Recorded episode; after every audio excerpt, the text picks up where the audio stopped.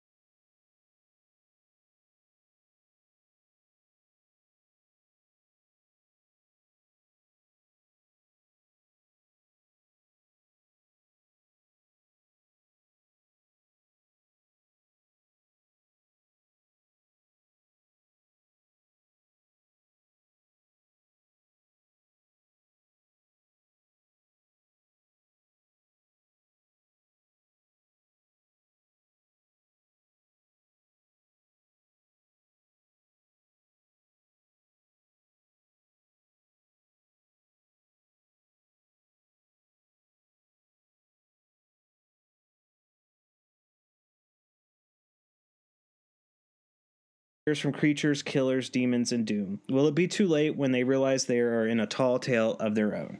And um, this movie might not necessarily kind of uh, make you want to go out and buy it immediately if you watch the trailer.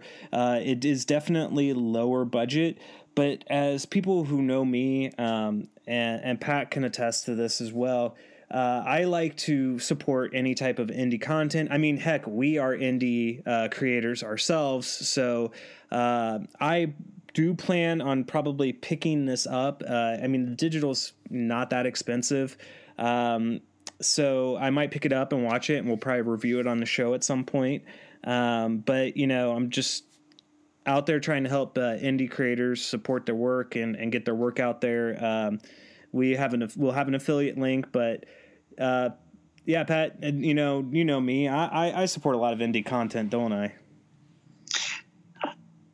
As far as indie content goes, I'd say that you'd probably be one of the people I know that would watch specifically like probably the lowest budget movie you could think of and like still find some type of way to enjoy it. I, I, yeah, I remember, um, and this was before you were starting to record here regularly with us. Uh, Horror Hotel, I covered that one, and you, you were going to cover it um, with me, and you you bowed out. You bowed out. You couldn't make it through like the first what ten minutes of the first one. I bowed out, and I also made it all the way through Birdemic. So I don't, I don't really know where the balance is. But uh, I, I think I know what the balance is. You were probably drunk watching Birdemic. no comment.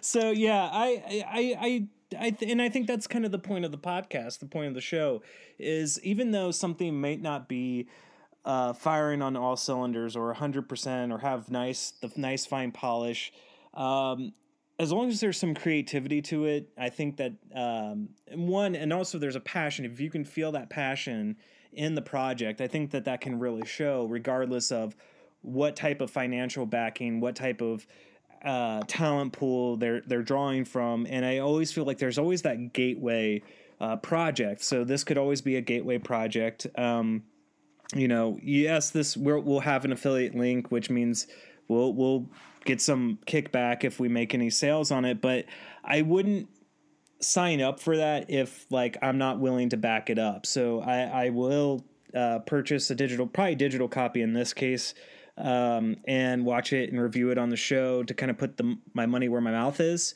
um, so that it's not just me going, hey go buy this product that I'm not going to, you know, actually put any time or investment into it. So, um, I just wanted to give that quick plug. It's going to, the link for it is going to be in, I think, the description of the podcast. It should show up on iTunes and Podbean uh, and Spotify. So, um, and possibly Google Play. I haven't checked. We are now available on the Google Play Store. Um, I haven't really like looked on there yet to see how our episodes show up, but um, everything should all be there for it when uh, this episode releases. Uh, so, I also wanted to kind of give you guys a, an update or at least a schedule of what we're going to be doing on future up, uh, episodes of the podcast. Um, currently, right now, we have a Twitter pool going um, about what you guys want for kind of the Christmas season and we were thinking about doing a, a, 12 days of christmas kind of akin to my 31 days of horror or doing a top 12 christmas list um, uh, episode and it looks like the the uh, top 12 christmas movies is kind of what we're going to be focusing on and then uh, i followed that up with a tweet saying uh, do you want us to do separate lists for like you know basically mainstream christmas movies and um, like horror Christmas movies. You know, not instead of kind of keeping them all together in like one category, uh, or to do uh, you know do separate or do a mixed list. And it looks like a mixed list is uh, in the works. So uh, we'll see. We still have like two days uh, currently as of recording for the poll to, to wrap up, and um, we will have that uh, coming out, I believe the week of Christmas, and we are uh, also going to ask you guys if you want to um, write into the podcast. You can DM on Twitter or you can write in at criticsnotcynics at gmail.com with some of your uh, favorite Christmas movies, and, and we'll talk about them on the on the podcast. Do you have anything uh, you want to add? I think I think that I'll just create a horror film where I kill seven days of Christmas, so we can shorten it down to like a list of five. but but yeah, I think that we'll be able to come up with a good list of twelve between regular horror and Christmas horror, I, I or regular Christmas movies and and and, uh, and Christmas horror movies. That is, I agree, and like I can always end up to, to like maybe even. Uh, I know tangentially anything that takes place at winter because like this is my time of the year where I watch if not just Christmas like movies or Christmas horror films.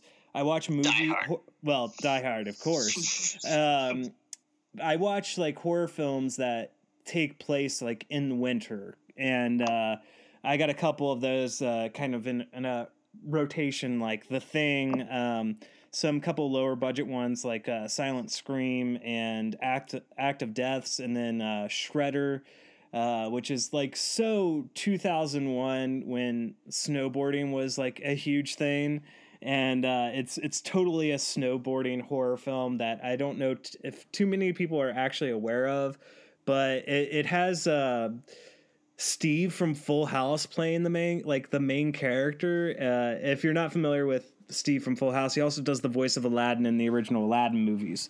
Um, Scott Weing- Weinger, if I'm saying his last name right. But uh, yeah, it's one of those movies like where there's a character that's like sounds like he's a California surf dude, but snowboards man, and like it's like that's every single line of his thing, and trying to get this guy into like snowboarding Olympics or whatever.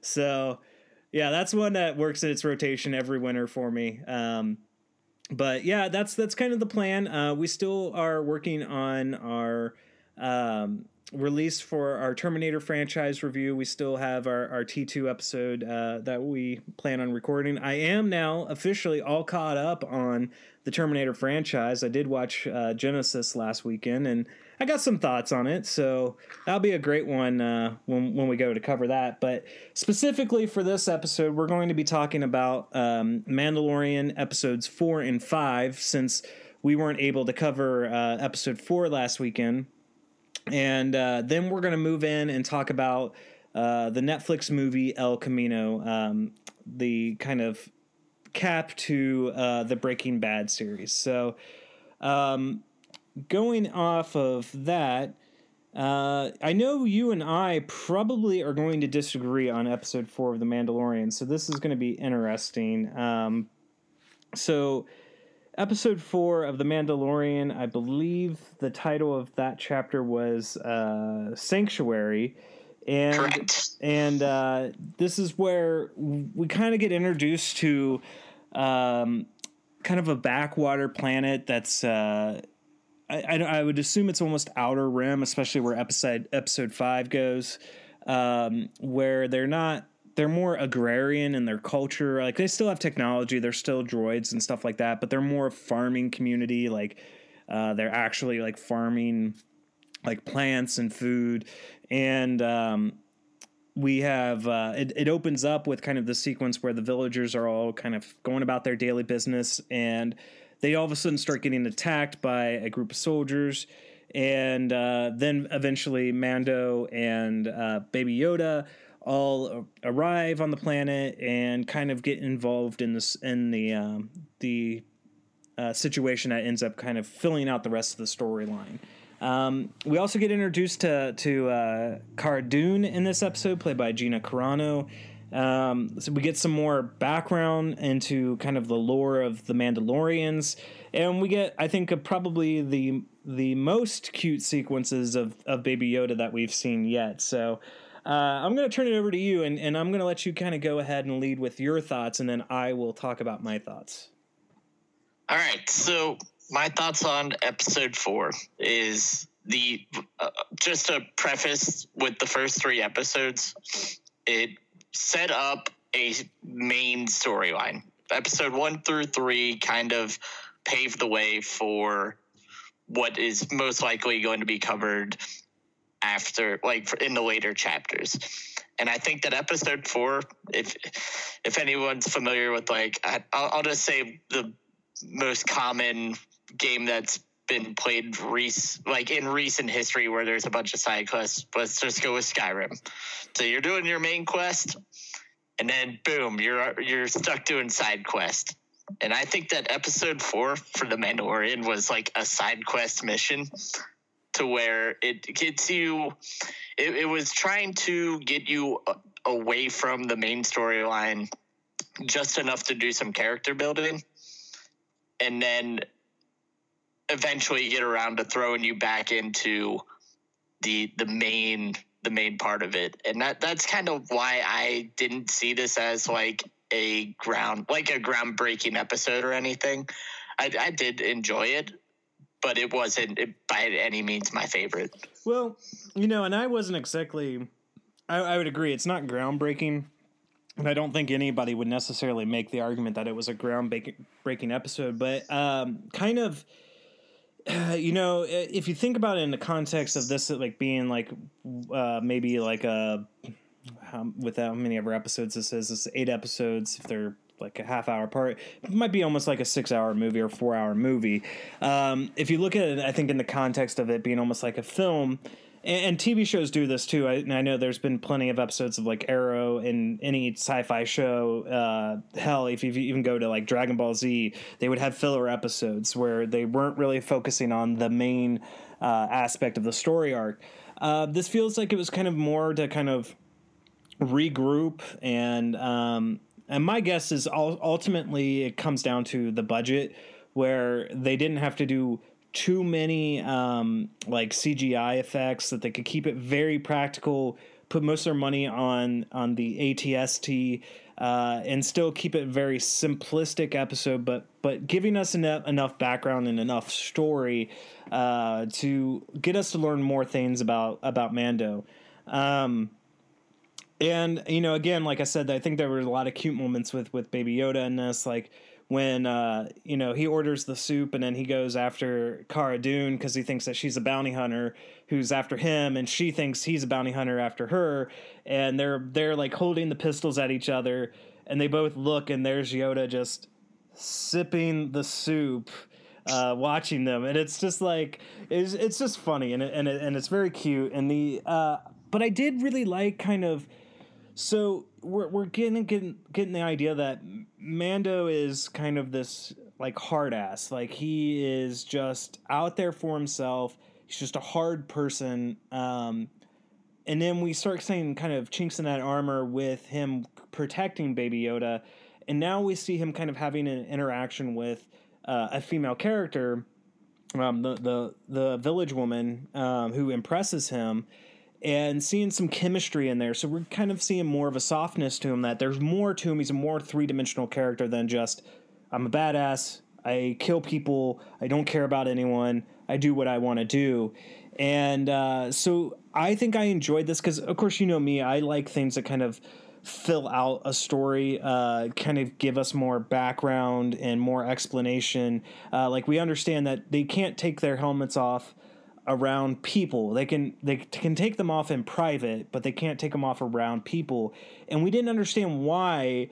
Uh, we just knew that that was the way, and or that is the way. And um, and then he explains to her because uh, that if they were to take it off in front of somebody, they can never put the helmet back on. That they end up forfeiting their their uh, name as a Mandalorian. And I I kind of like that because it's like an honor based culture, and to take off their helmet is a sign of weakness.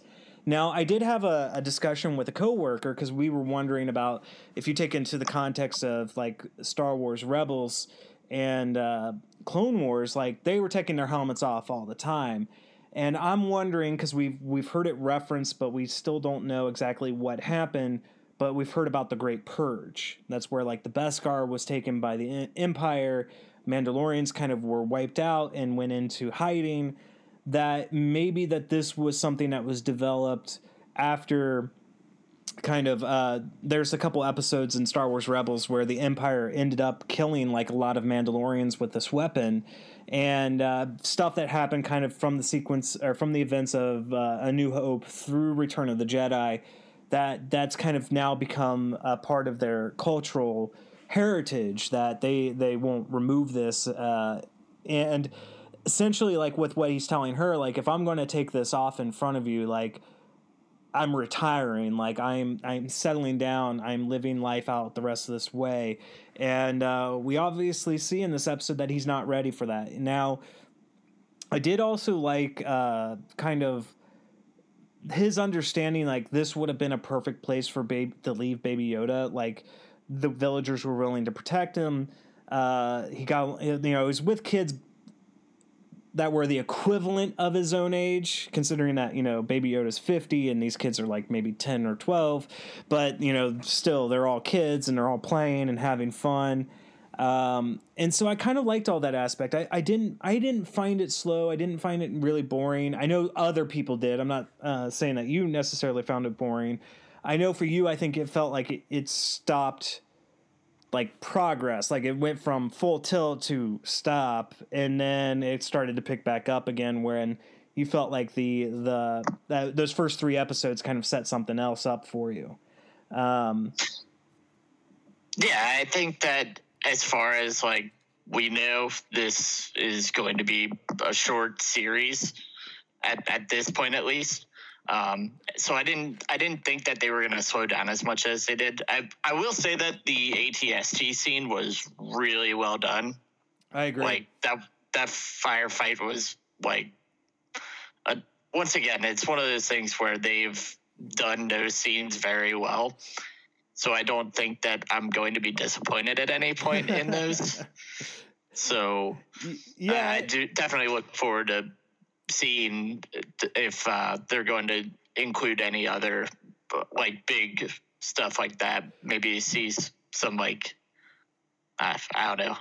Uh, We'll, we'll see where they go with it. Yeah, and I, I'm kind of expecting that the um, that the final um, the final episode for this season, because I'm pretty sure it's going to be like steeped in a lot of uh, mystery and stuff that uh, that they are are going to kind of um, give us like maybe probably a very big firefight uh, in chapter eight, which of course will be right after Christmas when that comes out. Um, and I, I will say it's probably not the strongest episode of the first five episodes, but I also wouldn't say, uh, in kind of the scope of television in general, it's like not the worst episode of television. And no, um, not not at all. and like I, I mean, it just uh, for me, it felt kind of organic. Like it felt like you know, of course, he's on the run. He's trying to hide from bounty hunters. He's finding a backwater planet, uh, and then of course finds that now this isn't quite the place that he needs to go, and he's got to keep jumping, especially with uh, realizing that bounty hunters are still after them, that they have the tracking fobs. Um, so, kind of regardless of where he goes, he can't stay there for a long period of time. Um, so, I think um, on on my review scale for this one, I think I'm going to go with even though I've hyped it up a, a, lot more than I think you have, I think I'm still going to land about a 3.5 out of it. Um, I think that it probably could have maybe introduced more of the conflict uh, with that um, dog people, for lack of a better term, not knowing their species. Uh, it could have probably introduced it a little bit uh, sooner.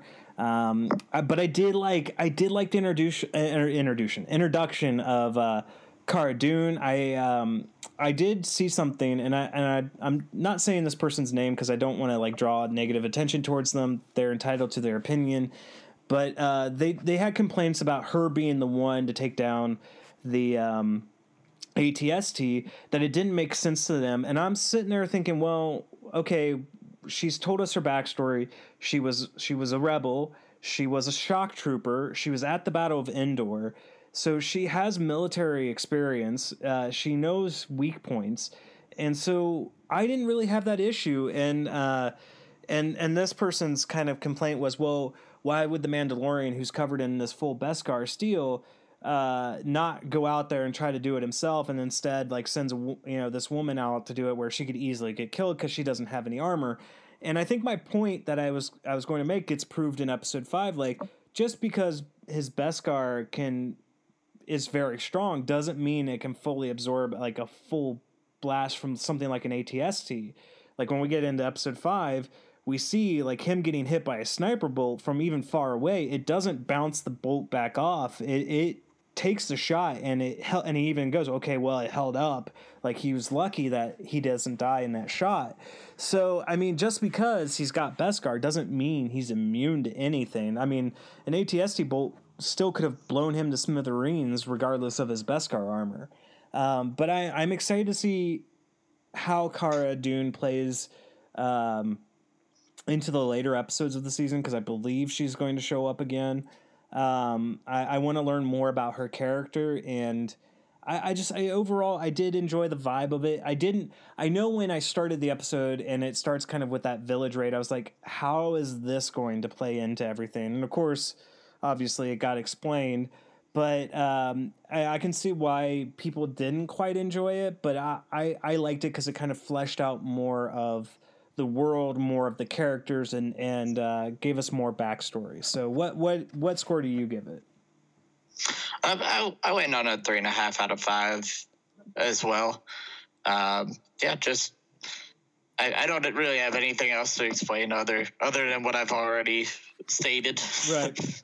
All right. So, kind of with that said, we'll we'll go ahead and we'll talk about episode five, uh, the gunslinger. And before I really t- kind of talk about this one, this is again where, and th- th- this group I will name because they're just absolutely kind of pissing me off at this point because I think they're a little ham fisted in their reviews. Uh, and for them to be a site that kind of makes their money off of reviews this way and uh, has a lot of influence in in the way um, things go around. Uh, I I really had an issue with the review for this one because I uh, I actually I, I normally get to work from home on Fridays, and I decided I was actually going to go into the office this week. And so before I started work at my desk, I pulled up IGN's review of this episode, and I just was kind of going to the review score. I wasn't reading because they put spoilers in their reviews, which I don't have an issue with that as long as they announce that they're do they have spoilers in their review. And um, they gave it a five point five out of ten and I'm I'm and that their complaint was this was just more of the same. And I'm like, okay, this can't nearly be that bad. And so I, I kind of played it while uh, I was working, uh, and then I rewatched it when I got home. And I can't agree with that because although yes, there's there's nothing here that really fully advances the story along.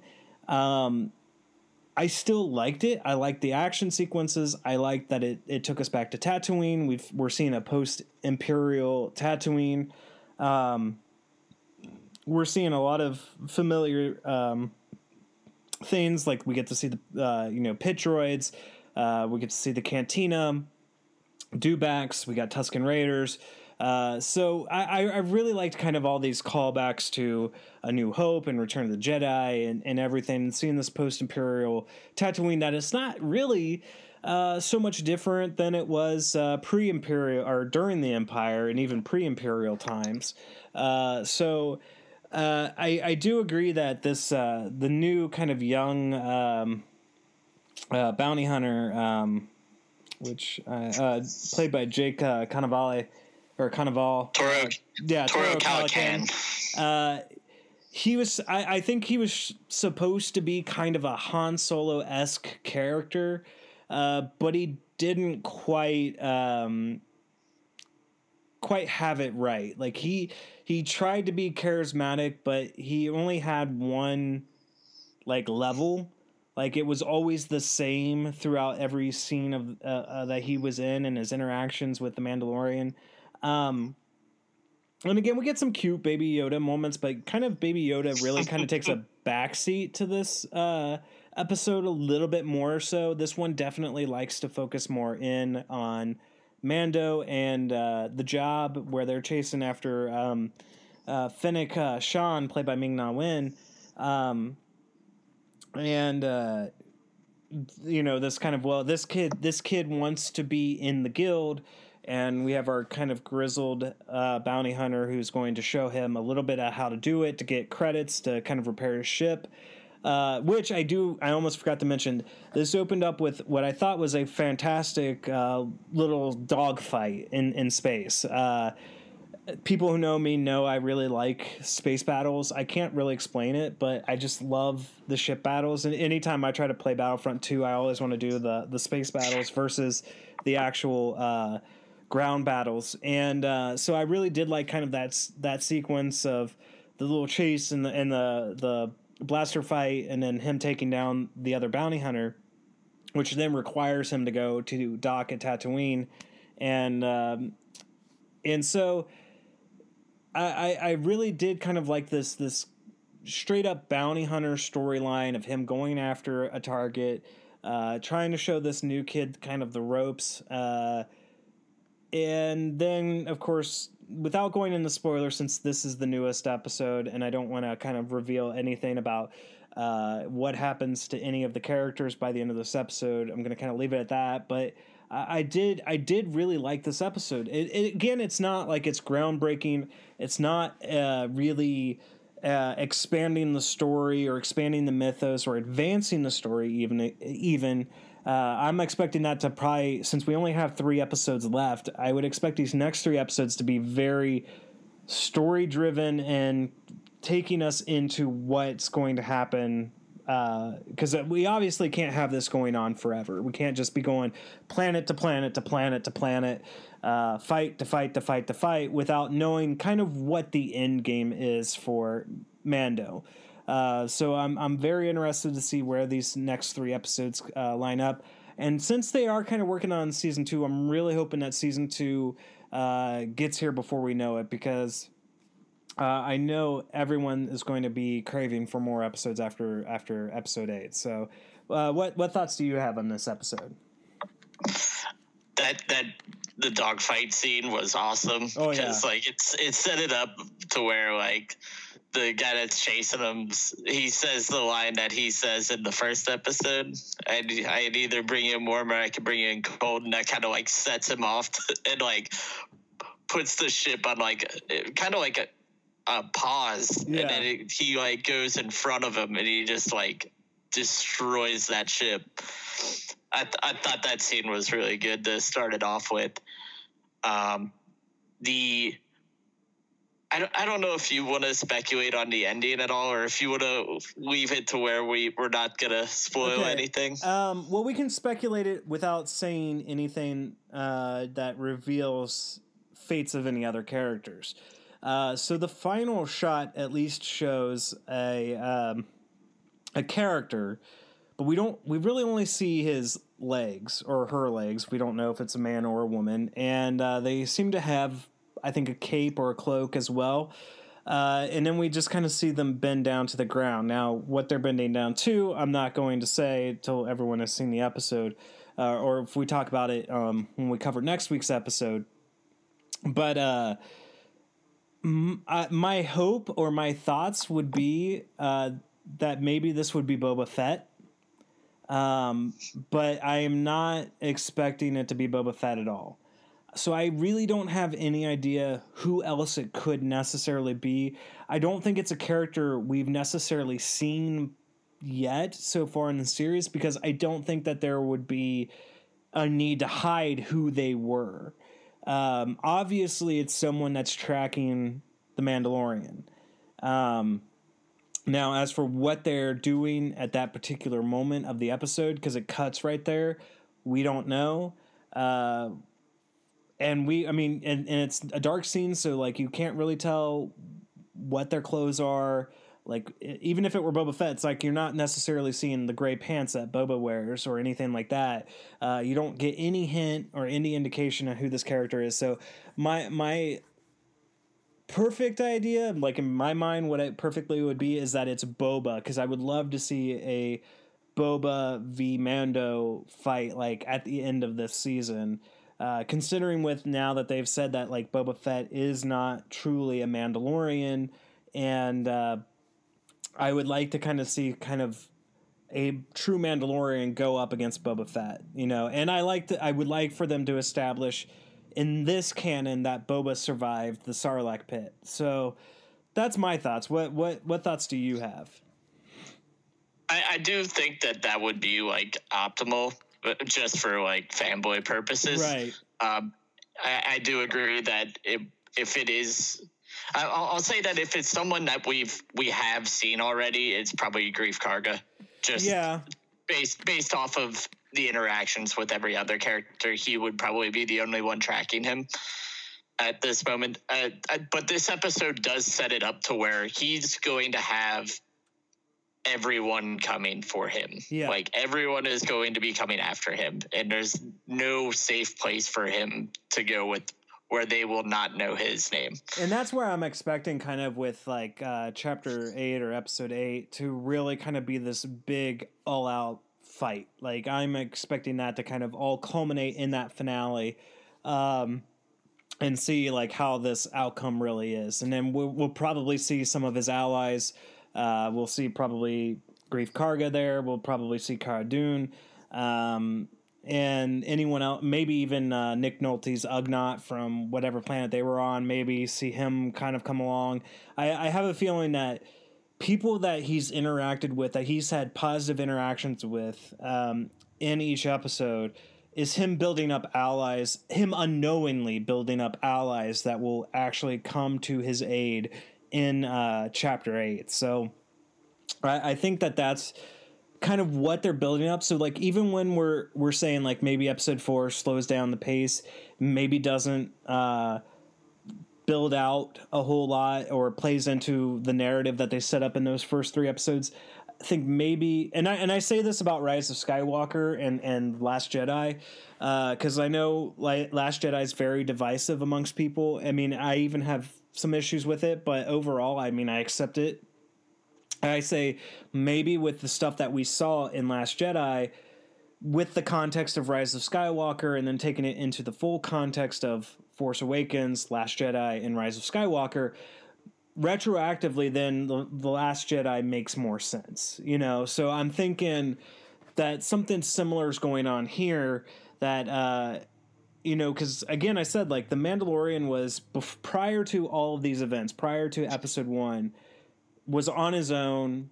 Didn't trust anyone. Didn't have interactions with anyone other basically than Greef Karga and his bounties. Um, he never really showed that he cared about anyone else. And then being introduced to Baby Yoda, we're starting to see kind of this chink in his armor and him actually relying on more people, uh, helping helping more people even. Because um, I think if you take the Mandalorian uh, pre episode one, or at least pre the end of episode one, and put him in the situation he finds himself with the um, with the landing pad engineer later on in this episode, I think he wouldn't do anything to help the engineer out. Whereas now, from everything that's happened in each of these episodes, uh, we've seen him kind of grow as a person, grow as a character to where he's, you know, going to help someone out if he deems it deems them worthy rather not necessarily deems if it's worthy to him or not. And he's not even necessarily doing it for credits either. He's doing it from his heart. And i think that that also comes from his past too which we still need to explore more uh, of his past as a foundling. So i think for this episode um, i think i'm going to land on a uh, four out of five on this one um, and I I just can't wait for these each week. I, I, I really like it, and I think the weekly release schedule and the short run times really make it easy for me to you know um, rewatch and and still like fully enjoy them and and want more. So, what about you? Where do you land? I'll land on a, a four out of five. And I, I, just gotta ask, has has the score grown on you at all? I know that I've been a fan of it the entire time, but like have you reconsidered it uh, I a. Think, uh, I think it's gotten better. I think it's I think it's definitely grown with each episode. I know I enjoyed it more this episode than some of the previous ones. I think I liked episode four's score a lot too, and I I think uh, three was where it's really started to grow on me. One, it just kind of felt off, and it needed more John Williams esque uh, sound to it. And I know we definitely felt that when they're riding the uh, the speeder bikes over the dunes in the Dune Sea like we kind of got some more of that John Williams sounding score. So yeah, I think it's I think it's grown on me a little bit more. I think it's I think it's now starting to kind of find its place as as part of its canon for the show, you know, and like now it feels more identifiable as part of the Mandalorian. Yeah, definitely. I, I see what you mean. Yeah, but yeah, I, I, I think it's been awesome. All right. Well, I think that's going to wrap it up for our reviews of those two episodes, and we should have, you know, uh, next week we should have episode six to to cover for for the podcast. And so now I think we're going to go ahead and move into El Camino, uh, and we're going to go ahead and play the trailer for you guys.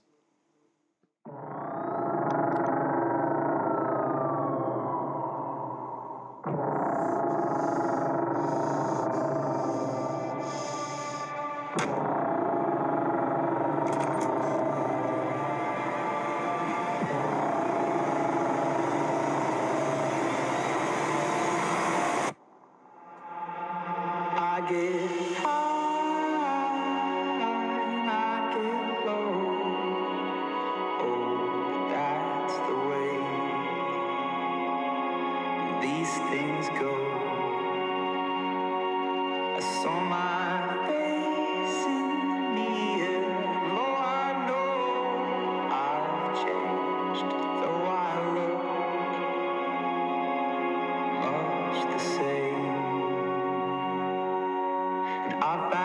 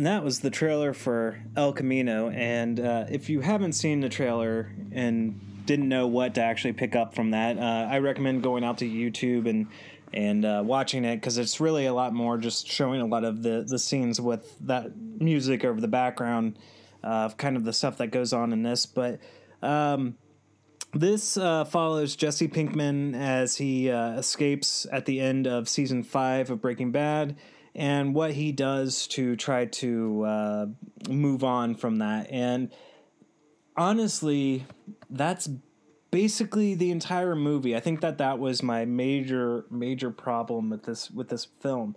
Um, I I it, it does kind of give us some uh, flashback sequences. We see some of the uh, different characters that have actually like you know died throughout the series.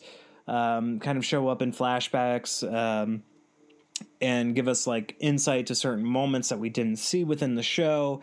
Uh, we got to see some of the period of time of like when Jesse was a captive.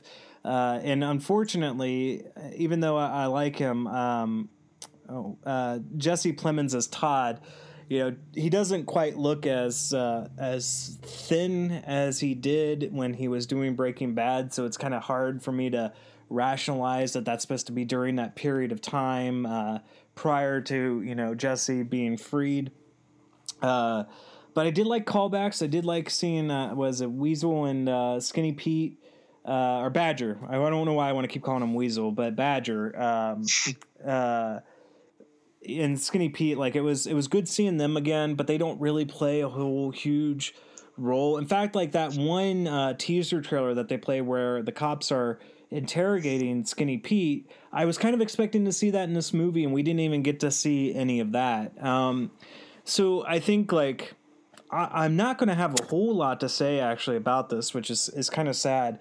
Uh, I don't know if this needed to really be made. I th- I think that um, leaving us where they left us off at the end of season five was probably good enough to like allow your mind to kind of run with what happened to Jesse, what was he going to do, because I feel like the rest of this movie just kind of squanders that. Uh, it's a two hour and uh, two minute movie, and 99% of it is just him trying to figure out how to get away.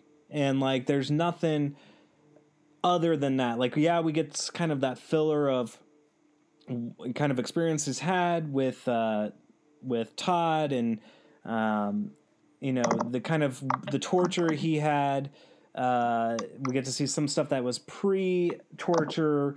Um, we get a really good scene that I'm not going to talk about because that would kind of be spoilers, although I'm fairly certain people are aware about it. Um, but I, and and that's probably there's I think two sequences that uh, I really do think are perfect for this movie, and uh, that would be the diner sequence near the end. It's a flashback. I really enjoyed that and then um, you know we're talking kind of about the gunslinger bit with uh, the Mandalorian chapter five. Um, there's pretty much a standoff uh, moment that's in this movie near the end that I thought was perfectly executed. I, I really really liked that. Um, but other than that, I felt like most of this was just filler. Like I don't feel like it advanced Jesse's story along a whole lot. Uh, gave us nice callbacks. Um, but other than that, I, I I don't think we needed this movie. Uh, I hate to say that about a film. I, I'm and I'm not saying that it was acted poorly or that it was directed poorly or even that it was written poorly. I just did it didn't work for me. It, I didn't it didn't jive with me. I didn't feel like this was what I needed to see after the end of Breaking Bad. Um, I almost would maybe preferred if this was a mini series and then they would have handled some of that stuff in like their first like three episodes and then gone to the after like what happens after the end of this movie because that's what I was more interested in seeing. Um, I did like sequences involving his parents and what he does there, um, especially that phone call. Like so, there are are are bits of this that are really really good, but they're you know far and few between and they're overshined over uh, by parts that are just unnecessary Uh, it's kind of like my review about the irishman where uh, it had those really good moments but intermixed in between them were these just long stretches of time where nothing seems to really happen and nothing seems like it, it's really that important to the story um, so I was I was disappointed in this one. I I, I was expecting more. Um, I I was kind of hoping more for an, a final ending for Jesse, and I really feel like that just kind of left you wanting to know more. And I don't know if it's because it.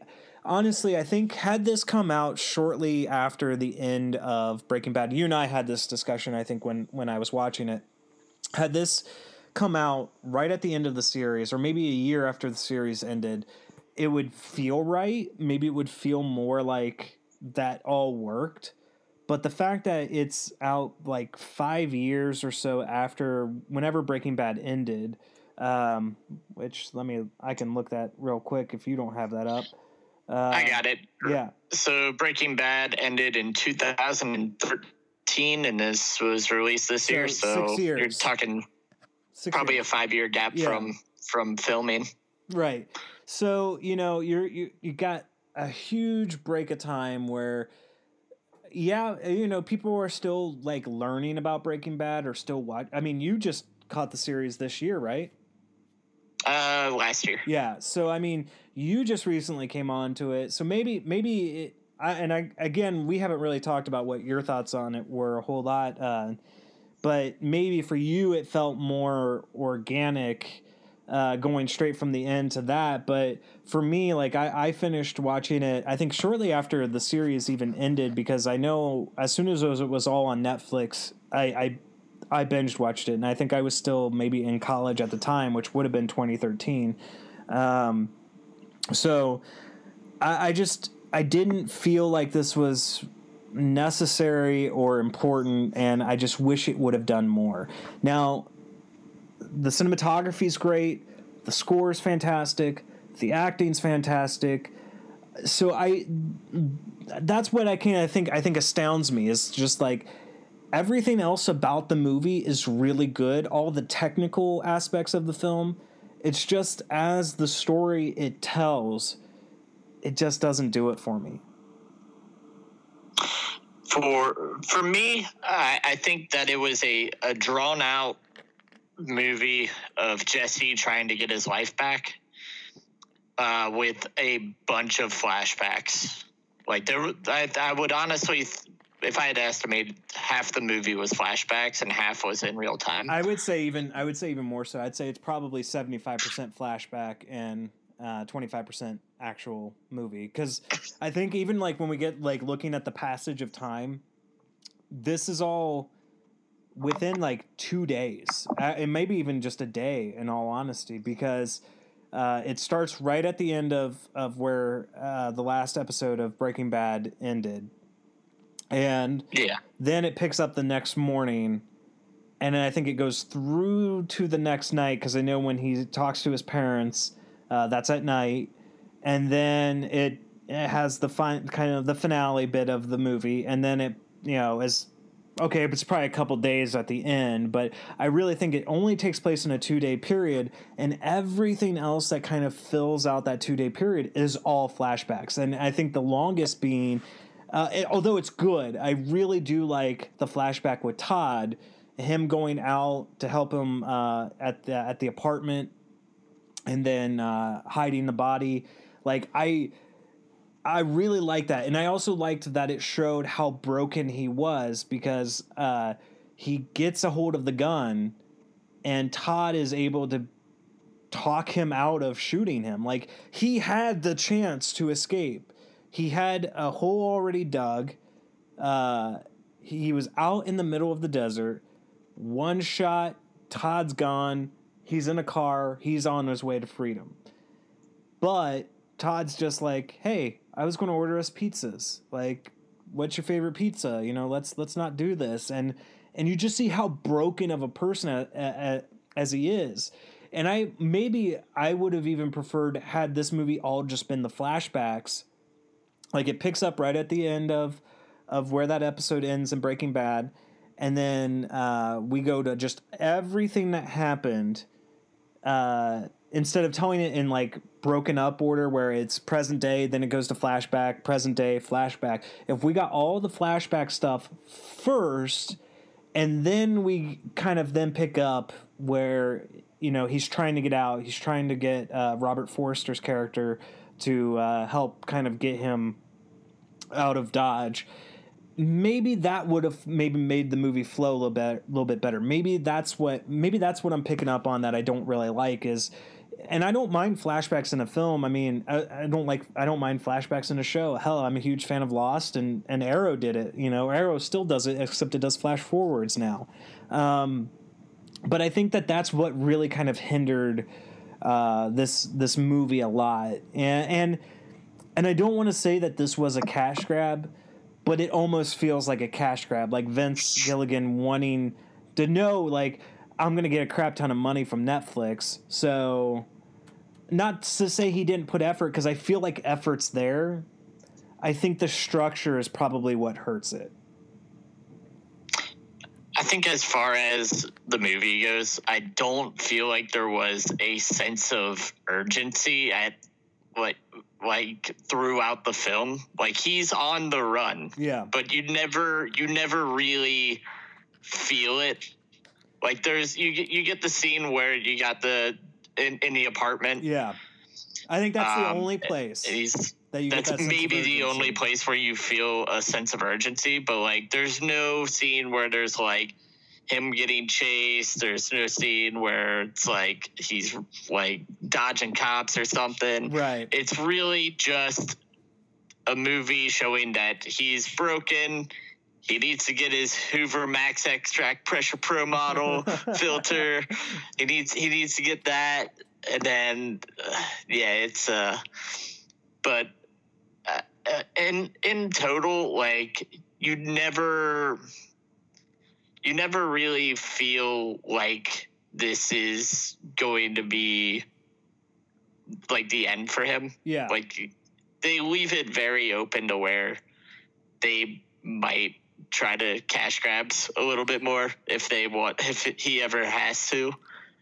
Um Well, I'm thinking like if if they really and and I I would maybe be down for this if but I know he's uh, Aaron Paul is going to be in uh, Westworld season three, so I highly doubt it. I would almost be down for seeing a maybe either a mini series or just uh, a two season or three season series on Netflix, showing what happens at the end of this movie. Like t- to know finally kind of does he find the peace that he deserves like i because I, I i don't feel like we get that like they try to give you that feeling but it, it doesn't really feel like that happens we don't get that kind of finality to it you feel like like you said feels like it's left open-ended that they want to maybe do something more with it and uh i i mean like i if they don't, I'm not going to care. If they do, I'm probably going to watch it and hope for the best.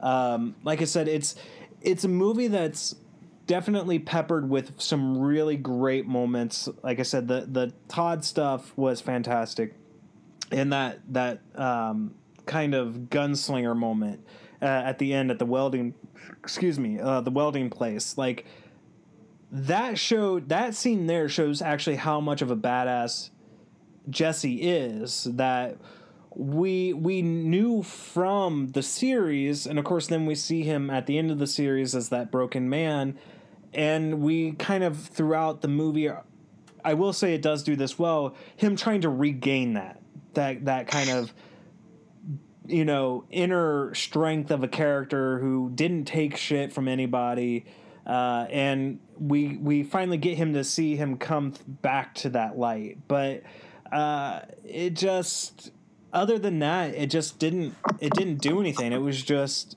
meandering around.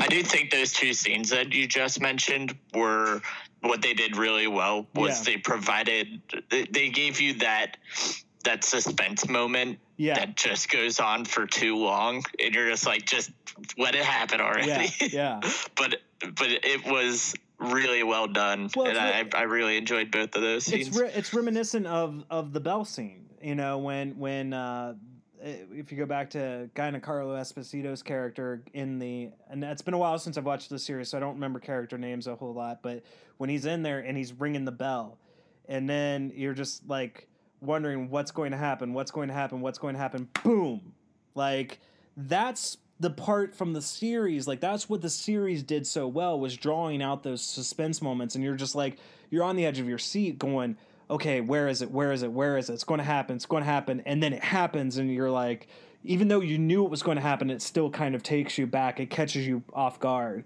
And those were the moments that really kind of shined in this but they just they weren't prevalent enough you know? Like there weren't that many of them. Uh, it just a lot of it I think if it had been, uh, you know, three episodes uh, of a miniseries, it may would have made more sense that way because like because you can do that with a show when you have like what we were talking about with the Mandalorian. You put in an episode that kind of is more of a slowing down and expanding of of the world and the story and the mythos and then you get right back to the action like that maybe would have made this f- feel more organic had it been kind of broken up into sections and felt more like an actual season of Breaking Bad versus a movie. Uh, maybe that's its problem is it should have never been a movie. It should have been a series. Um, that's a, I think a point Yeah. of debate.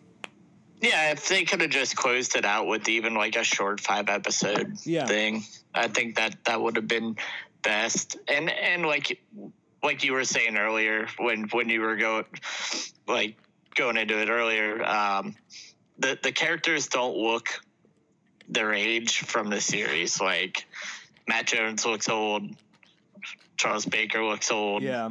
Even Aaron, even Aaron Paul looks old. Yeah. Like he, he's aged. He's, like he's the- bigger now too. Like not not to say like he's fat, but he's just he's a he's a bulkier dude, and that's I mean that could be just any from like weightlifting or anything like that. I'm not saying he's like lived an unhealthy lifestyle. He just when you go back and watch like Breaking Bad, even when you get to the end of the series, he was still a relatively like skinny man, like no muscle or anything like that.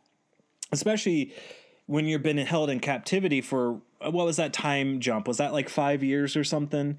Um, however Yeah. long he was held uh, with the neo Nazis, like he was em- almost emaciated, and now we go and he's Aaron Paul of the day.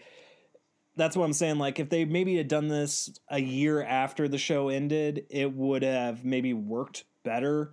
But waiting six years and um, and doing what they did, I, I think it just didn't work.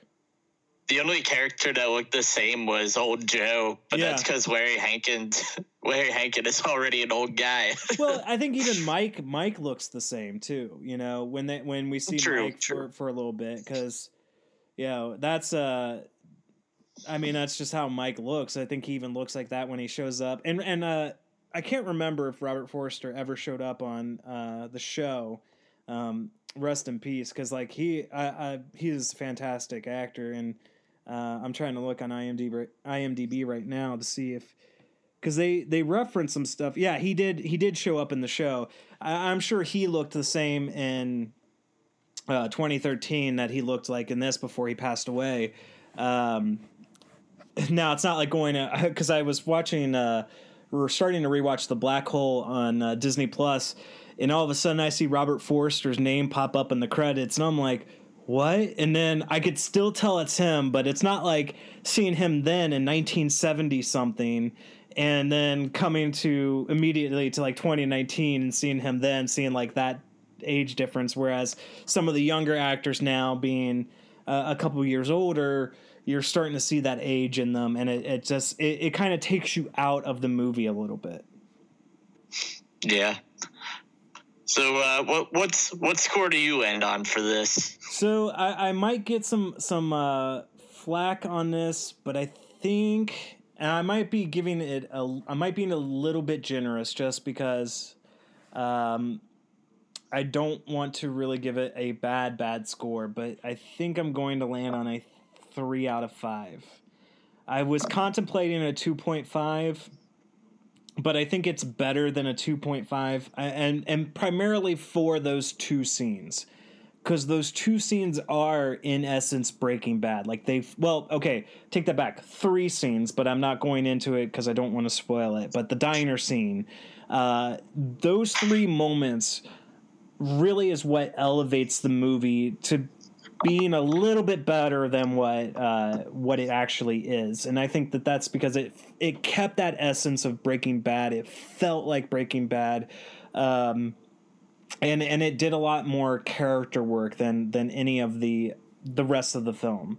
So. Uh, I, I, really have a hard time with that because like and this was a movie that also I was like I was so ready for and I was like so surprised when they were it was like all of a sudden it was coming out because I it had just been kind of rumored that they were making this movie and everything and that uh, we didn't know when it was going to release and all of a sudden they were like oh yeah it's releasing in November. When I went to go start watching it I was only moving at it like five minutes at a time. And like I would only watch five minutes and I turn it off. And it wasn't because it was like bad, but it was just like I wasn't feeling into it. Like it wasn't really grabbing my attention. And uh, then you mentioned you wanted to cover it here on on an episode of the podcast. So I was like, okay, I've got to force myself to sit down and watch it. And uh, I finished like the last because I still had like an hour and fifty five minutes or an hour and forty minutes of it left and I just left the movie wanting more. And I even talked about it with uh with a relative at uh, at Thanksgiving. Um, and they they kind of felt the same way. Like they just felt like it wasn't wasn't as good as it could have been. And I don't I mean I'm not saying that Vince Gilligan, you know, has lost his edge or or that you know he just was doing it for a cash grab but it that's just it's what it feels like. Like he just put as minimal effort into it as possible just to make money from Netflix but I don't want to pu- attribute that motivation to him. It just may have been it was he didn't have enough there to really come up with but felt pressured to come up with something for fans who wanted this movie. So I think a 3 out of 5 is is uh, where I'm going to land on it. Yeah, I'm going to have to agree with you there. Um, as far as like trying to close the story out, it it does in a sense close it out if if that is the end. If that's right. where he wants to leave it, okay, I'm, I'm good with that. But if he wants to pick it back up, like the ending will not satisfy you, right? Um, and if you wanted to know exactly what what Jesse ends up doing, you're also not going to be uh, satisfied with it either because it does only provide you maybe what, what were we saying maybe a couple days? Yeah like just like two, yeah. two, two three days at most. Yeah so you, you don't actually see where he and you, you know where he goes but you don't know what he's doing. Right right and like that's where um, I think um, that this would have been more more interesting or a, a, a, better movie had they maybe done the first act of the film be all him trying to get what he needs to get away. And then you have the second half of the film being him trying to reintegrate into normal life undercover. Like him being concerned, like, you know, his face being plastered all all across the news and he's maybe got a new identity or something and he's trying to hide in his new town.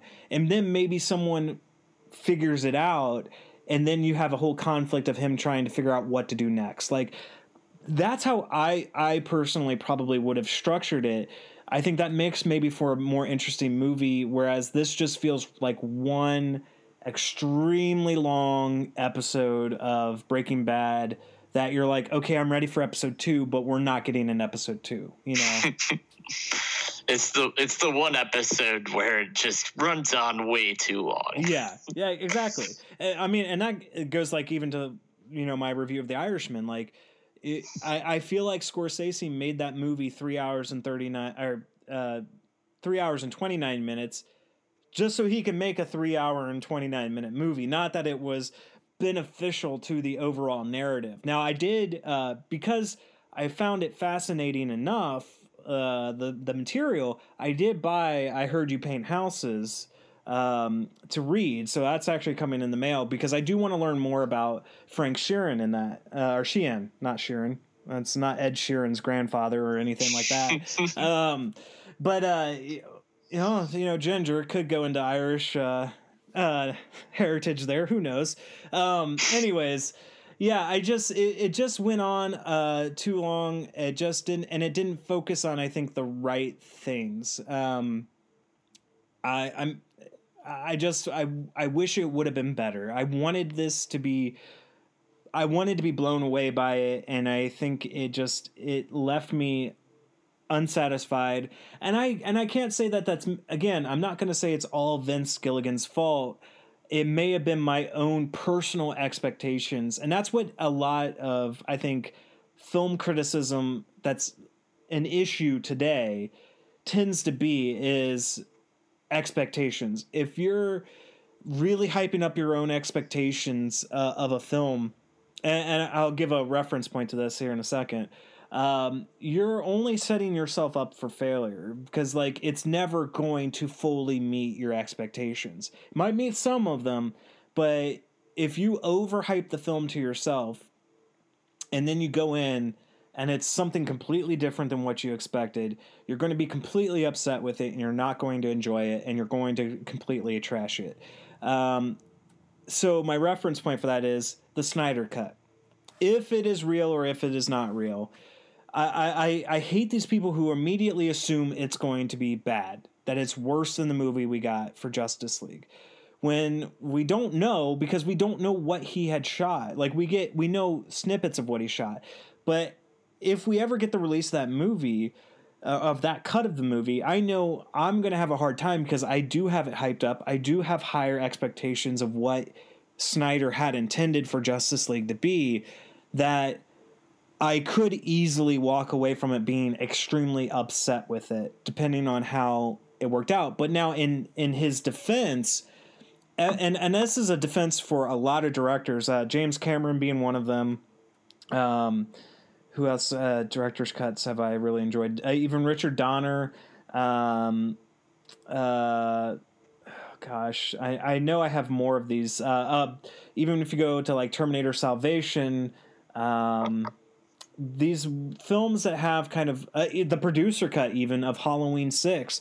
Um, when you have the actual movie that the filmmaker intended to actually put out, the product that they intended to do, when they actually get to release that, it tends to work better than what the studio interference does. And and one uh, and since we're talking about Snyder here, Sucker Punch. I think that the extended cut of Sucker Punch is better than the regular version of Sucker Punch. Batman v Superman, the ultimate edition of that, is better than what we got in theaters. And so I think that um, when you have and and maybe this is maybe Vince Gilligan needed some studio interference on this one. I don't know if he had any interference. Uh, I haven't watched. I should. I need to watch the little documentary they have on Netflix about the making of, but I haven't heard any negative press about him having issues with Netflix or uh, any studio that he worked with with making this film. But maybe he needed a little bit more feedback from somebody saying, "Hey, this isn't quite working. That's not quite working." But there's a point where a, a studio can overextend that. Yeah, and you'll you'll get uh you'll get the Snyder cut as soon as Half Life Three is released as well. So well, you know, did you see uh, that they uh, they've partnered with like Subway that uh, uh, Subway's doing something about giving out a bunch of uh, food for. I did see that, and so like now, now it's getting to a point where like Warner Brothers can't really go, uh, yeah, it doesn't exist, or we're not going to release it because now you've got charities being set up to help support. Somebody's it. on the case. Yeah, right. well, I mean, and he showed the film cans, and like I and honestly regardless of whether or not it's good or bad, I don't see how Warner Brothers um, ends up losing in this situation. They win either way because even if they have to spend a, significant amount of money to finish the rest of the effects, even though I think uh, Snyder has done most of that himself because that was a mandate. Well, if you want to release this, uh, you have to finish the effects on your own. But even if they have to spend some money on it and they release it as part of HBO Max before releasing a physical copy of it out to the public, you will have people signing up for that, like they signed up for Disney Plus and The Mandalorian and the MCU shows. Then, if it sucks, you can have Warner Brothers going, see, we know what we're doing. We're right. Trust us. Or if it ends up being really great, you you're you're going to have people shilling out more money to Warner Brothers to buy physical copies of it and and spread it around. And then they're seen as the heroes for actually releasing this cut of this film. So I don't really see it as a win-lose scenario. It's a win-win. You just have to be smart about it. It's a win-win, but I think that Snyder probably just keeps all the copies of it at his house and Oh, plays yeah. it in his own personal theater on repeat. Um, conspiracy Conspiracy. Conspiracy confirmed. confirmed. um, but yeah, I I I, uh, I really hope that does eventually get released sometime in my lifetime, e- even if it sucks. Like I just, I I mean. I, I want to see what his intended vision was, you know, and I, I think that that's that's uh, not right to really do. I mean, when you go back and you if you watch Halloween um, six, the Curse of Michael Myers producer cut, it is a completely different movie than what actually got released in theaters, and it's actually a better movie. And um, uh, you know, it just like I think anything that helps improve a film. Uh, regardless, I guess I mean I, I'm I'm speaking and without having actually seen a version of the Snyder cut. You know, I, I I can only feel like that would better the movie. So, and I don't even hate what we got in theaters. I, I have issues with it, but I don't hate it. So, I think like if I don't hate what we got, I'm probably going to like what we didn't get. So, uh, yeah, that's just my thoughts on that. That was not something I intended to talk about here today on the podcast. It just kind of happened organically. Uh, I don't have anything more else to add about El Camino. Um, I don't know if you've got any final thoughts you want to. Uh, no, I think that will wrap it up. All right. Well, guys, um, again, we're going to provide, uh, we have an affiliate link for that Texas Tall Tales. It's going to be in the description um, or in the show notes. You should be able to see it there. Um, also, if you want to kind of submit your own favorite Christmas movies, we'll be talking about them on the podcast when we do our Christmas episode. Um, so you can write into the podcast at criticsnotcynics at gmail.com or you can just DM me on Twitter and uh, I will uh, get your guys' stuff, and I, I will probably be releasing a tweet as well to announce that. Uh, I would like to get some some feedback from from people out there in the audience, and uh, we'll be doing our our top twelve list, and uh, we may or may not be taking a short break around New Year's. Um, it's to be determined. I haven't quite made up my mind if I want to take a little vacation that week, but it would only be for a week. So if we're going to take an extended period of time, that would be uh, announced well uh, ahead of the podcast. So as always, if you want to follow us, you can follow us now on iTunes, Spotify, the Google Play Store, or Podbean. Be sure to subscribe uh, and rate and review the podcast wherever uh, you get your podcast, and we will see you next time.